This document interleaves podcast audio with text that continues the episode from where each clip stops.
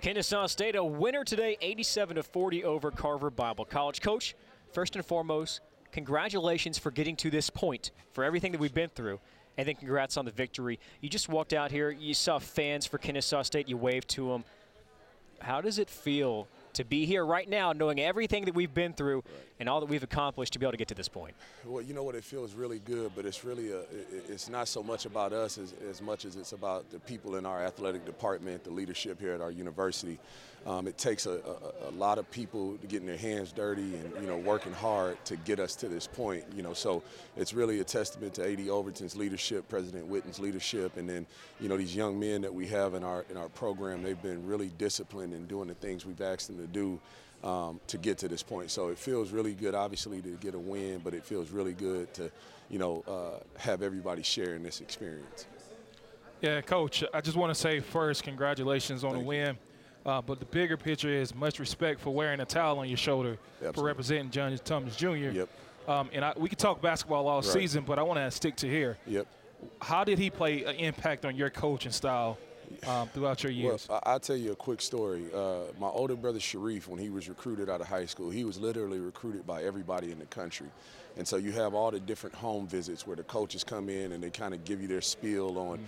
uh, you know, their university and their program. And, and, and, we probably had somewhere between 10, 10 or 11 coaches in our house, you know, during that time. I, I sat through one of them, and that was John Thompson, just because I grew up uh, being, I was a big Georgetown fan, loved the way he coached, loved what he stood for.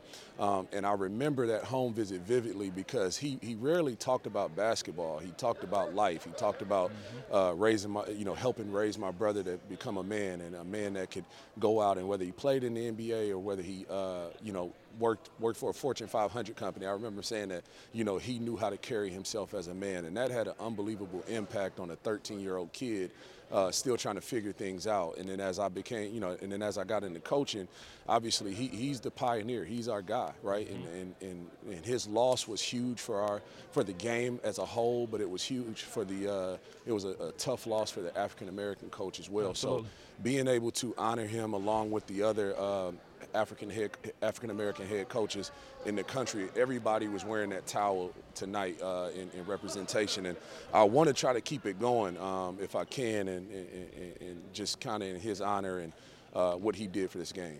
Yeah, and, I, and on air I mentioned the, the, Proposition 48 and how he protested, yep. and he yep. just he, he, was impactful to the game. So. Right.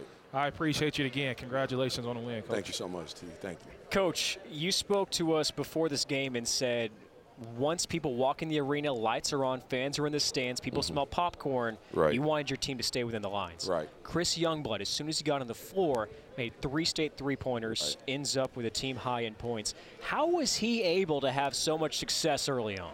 Well, you know, Chris, early on, I thought we did a really good job of sharing the ball. Like the ball didn't stick a whole lot.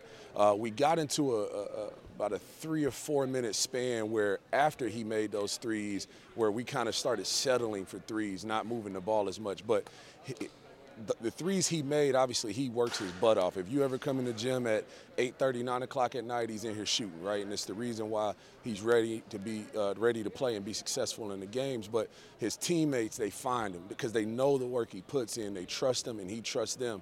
So it, it was. I felt really good about where we were, other than about you know, four minutes in the first half and about three minutes in the second half. And I don't want to be that coach that's like, ah, oh, you know, we got to get better, right? But eh, but there are times, you know, we're, we're working for something bigger and better, right? And mm-hmm. so um, against the and Carver, I thought they did a really good job of coming in. They had seven players and playing hard. They were competitive, um, but we we got to we got to uh, points and times during the game where we were kind of you know lackadaisical with the ball. You know, had, we had 13 turnovers. We can't have that many turnovers right?